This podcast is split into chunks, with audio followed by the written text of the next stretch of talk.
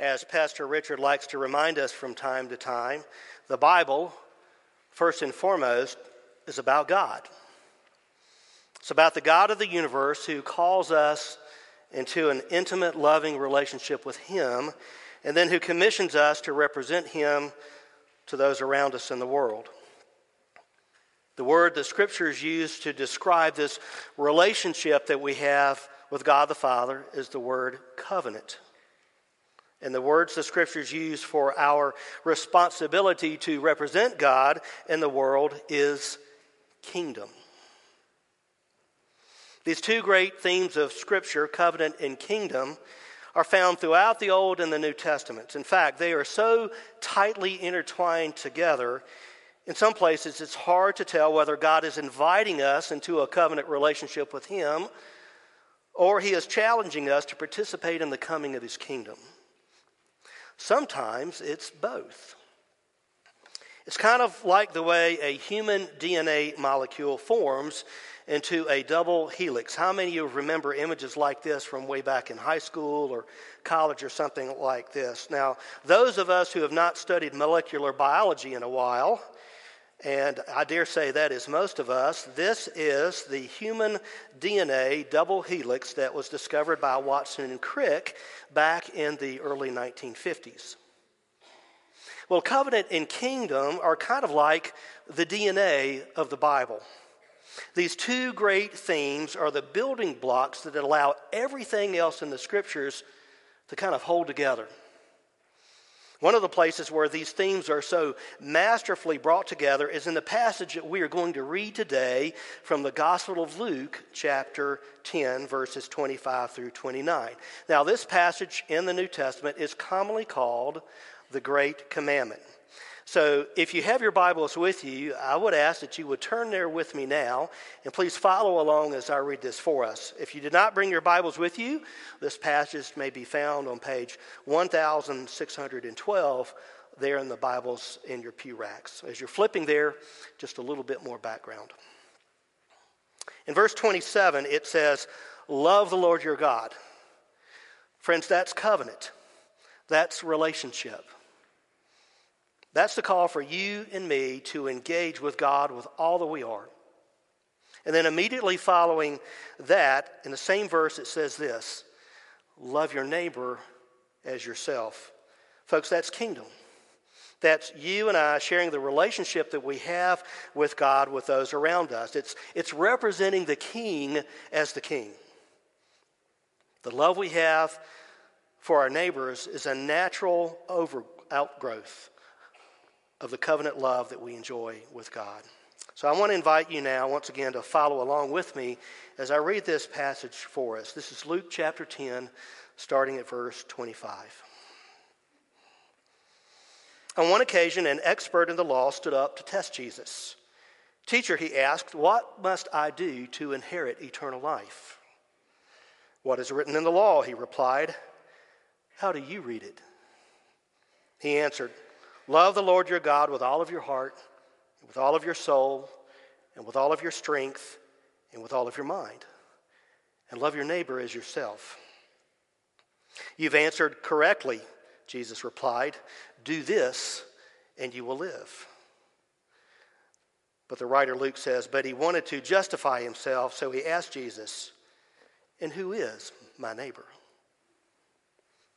As we read through this passage of Scripture, many of you recognize, I'm sure, that well known passage in the New Testament where Jesus is challenged one day by a teacher of the law in this way He said, Teacher, what must I do to inherit eternal life?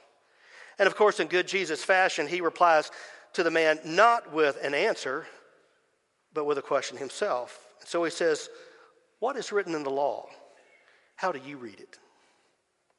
The lawyer answers with two verses from the Old Testament. The first verse, it's kind of the answer that probably everyone would give. The call to love God with everything that we are comes straight out of Deuteronomy chapter 6, verse 5, which is part of something called the Shema.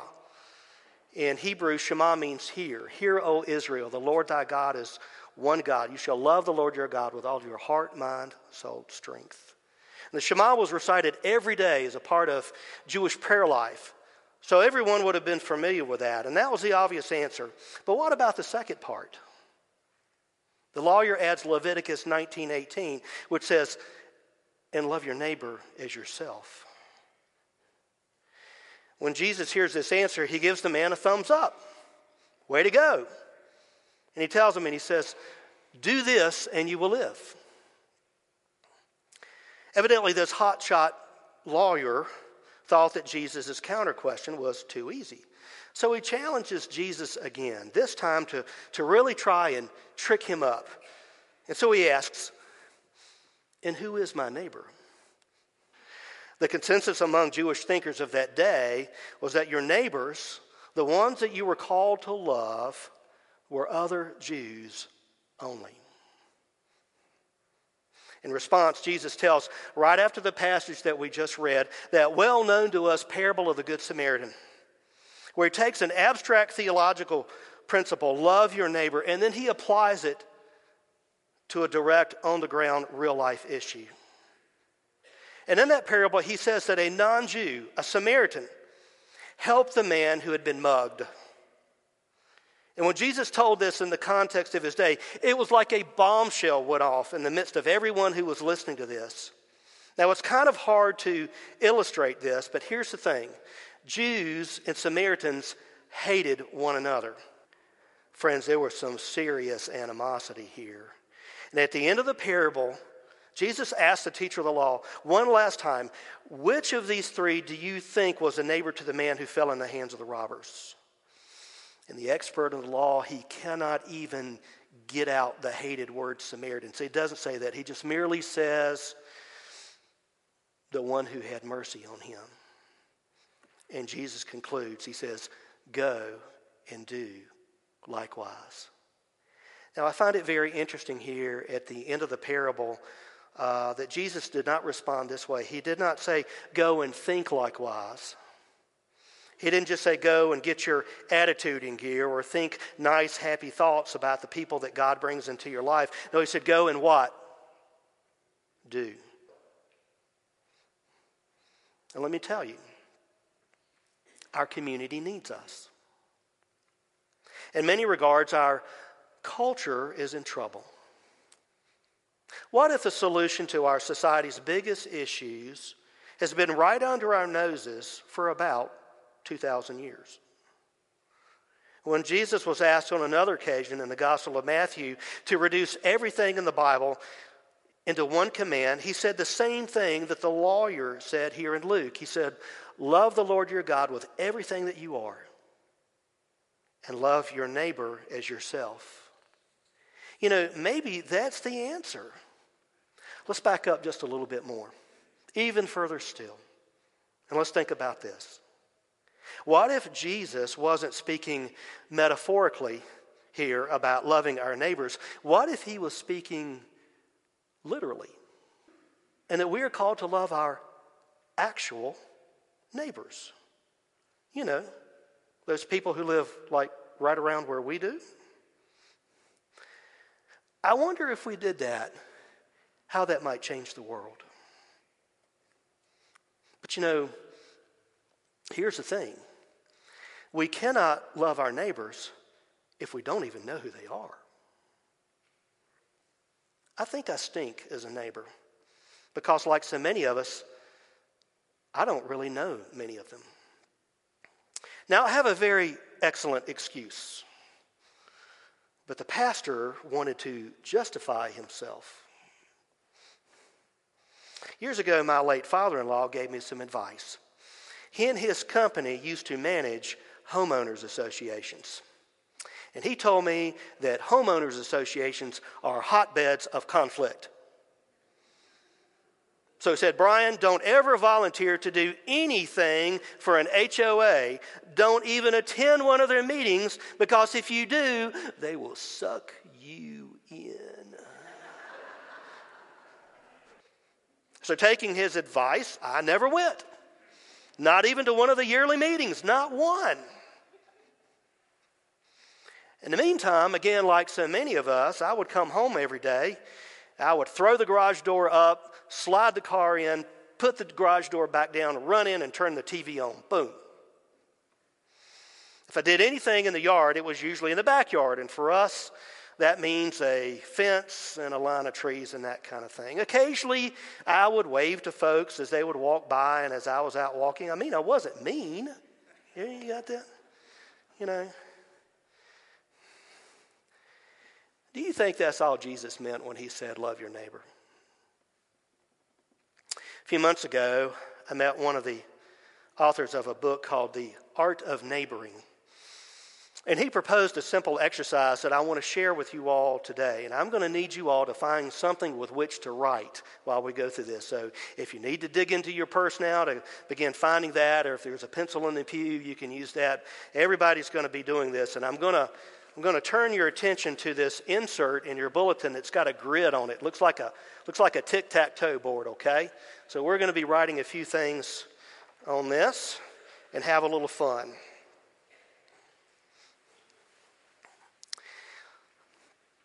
So I need to give you a few instructions on how to fill this thing out. All right, so the first thing is imagine that the middle box in the chart is where you live. And the other boxes are the eight houses situated nearest to you. So I want you to draw a little house in the center box there. Now, in, in the eight other boxes, you'll see A, B, C, right? Now, you're going to fill that out later, but to the left hand side of the grid, you'll see A, B, and C on the side, right? I'm going to give you instructions, and I want you to write these down so that when you work on the grid, you'll know what to do. So, A, everybody see that to the left hand side? These are your instructions. You will write the names of the people who live in those eight households. So, A is names. B, here you will, when you fill out the eight boxes, here you will write some relevant basic information. Basic information about each person. Maybe they've got a vintage car in the driveway, so you know already you can talk to them about these kinds of things. So A is their, they are their names. B is basic information about who they are. And then C, finally, write down some in depth information. This could be anything related to the purpose of their lives, how they see that, um, the things that motivate them to do the things that they do. Could be what they say about God. Could be what they fear, what they're worried about. In the art of neighboring, the authors say that in their experience, here are the percentages. In line A, about 10% of people in our country can fill out the names of all eight of their neighbors. Line B, about 3% can fill this out for every home around them. In line C, less than 1% can fill that out for every home. The reality is that a majority of us, although not everyone, do not even know who many of our neighbors are. And I wonder what this means in terms of biblical faithfulness. Jesus said, Love your neighbors is at the irreducible center of what it means for God's call in our lives. What if He means our actual neighbors, the people who live closest to us, and we don't even know their names, let alone know something significant about their lives, what they dream about, what they hope for, what emptiness they may have? How can we love our neighbors if we do not even know who they are?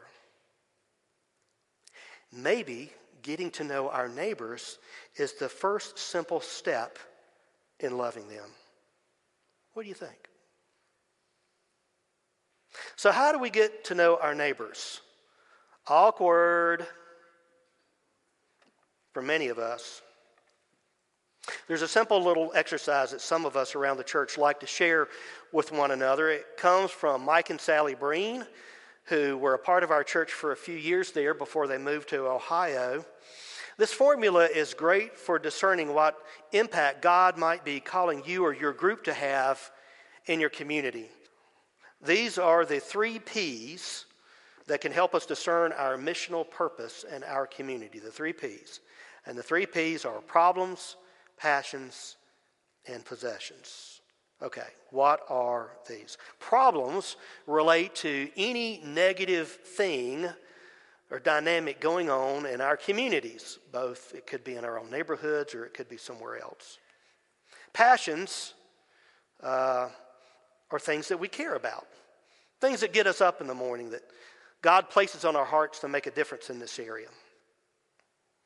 Finally, possessions refer to the various resources that God has placed into our lives. It could be financial resources. People think a lot about that sometimes, but it could be relational resources. The fact that you know people that maybe other people don't and you can connect them and that kind of thing.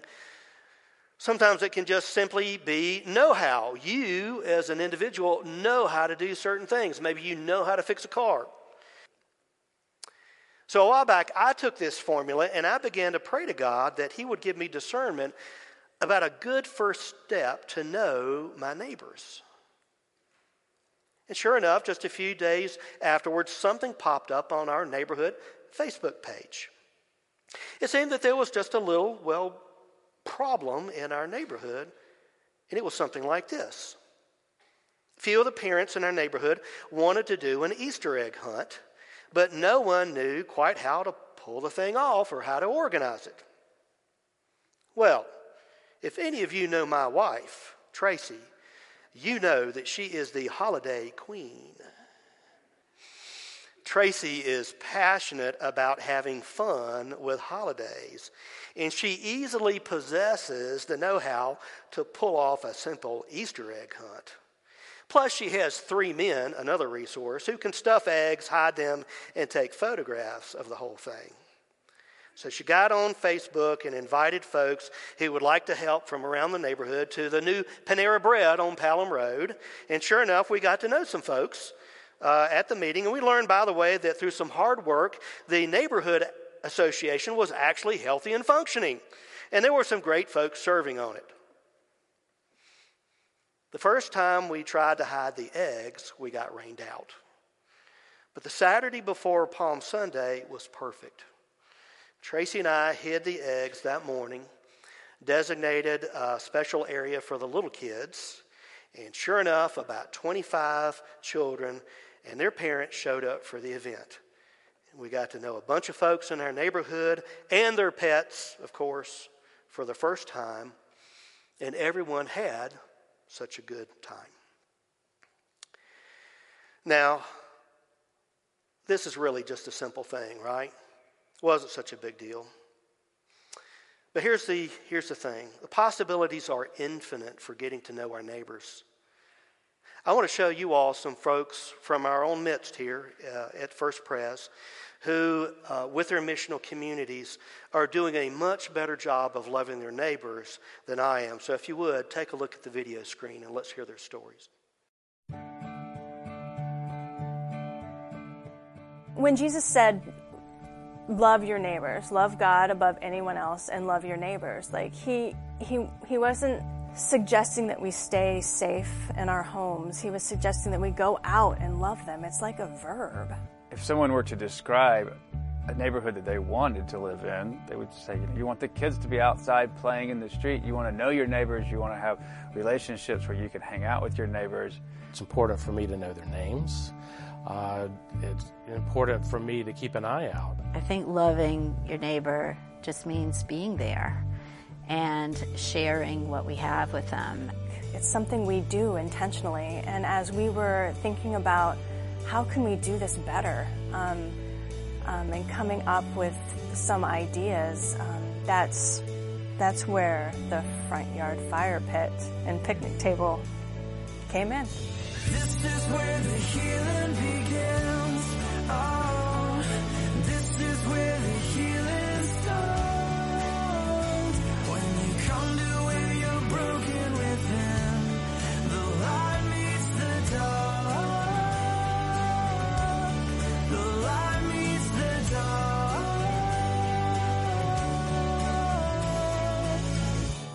So, about five years ago, we started having neighborhood dinners, potluck dinners. What we found has happened as a result of that is actually, well, people enjoyed it uh, very much.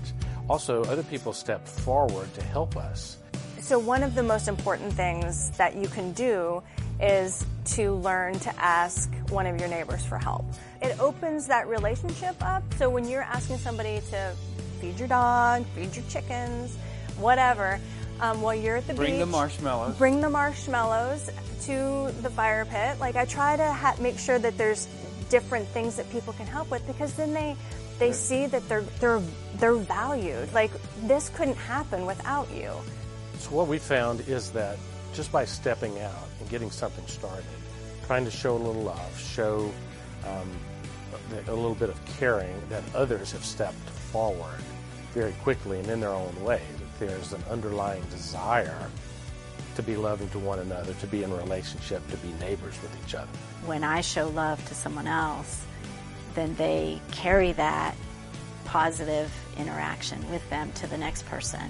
I think that we get caught up in the idea that being missional means we have to be evangelical every moment, right? And really, I can't be evangelical with someone or share my faith with them if I don't know them or they don't know me. And you can't have a conversation about your your spiritual life if you haven't even had a conversation at all. I guess I would encourage the, our members here at First Pres to take a walk around the neighborhood. Say hello, um, knock on a few doors. Uh, and I guess my challenge would be to learn the names of those neighbors right around you feeling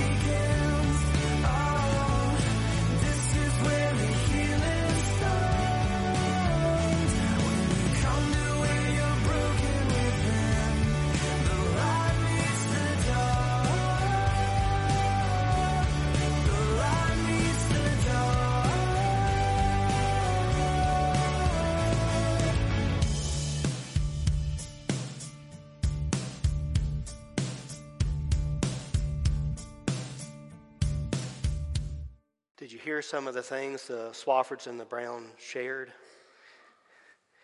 I can't share my faith if they don't even know me. You can't talk about your spiritual life if you've never had a conversation at all. Intentionality, learning their names, show people they are valued, just show a little bit of love and caring. Why did Jesus ask the, the lawyer when he said, Who of these three was the good neighbor? And the lawyer had to admit, The one who showed mercy. The ones who showed mercy.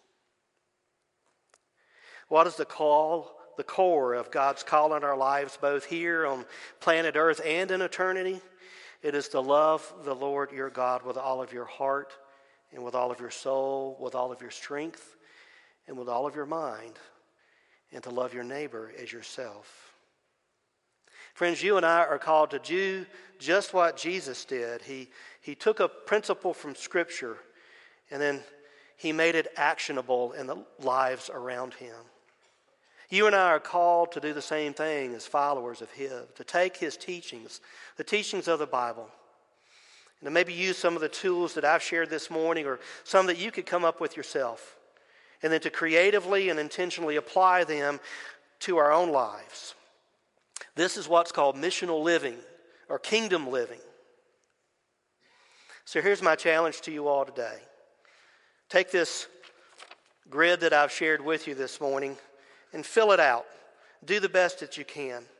And if you can't put all the information in that grid that it asks, then make a plan to get to know your neighbors.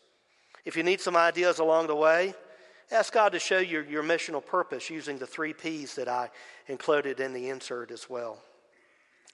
On Saturday morning, August 24th, during our annual missions conference, among other things, we are going to get together and share some more ideas about how to love our neighbors practically right here in Greenville. So, um, the things that we share today are just the tip of the iceberg in terms of ideas that are out there. So, if you would, put that date on your calendar that Saturday morning and plan to be a part of that. And I do hope today that maybe you've heard maybe just some small steps that you can take to make the great commandment to love your neighbor come alive in your own life as it's coming more and more alive in mine. I do believe that God can use these small steps to open further doors for conversations with our neighbors about the things of God, about covenant and kingdom.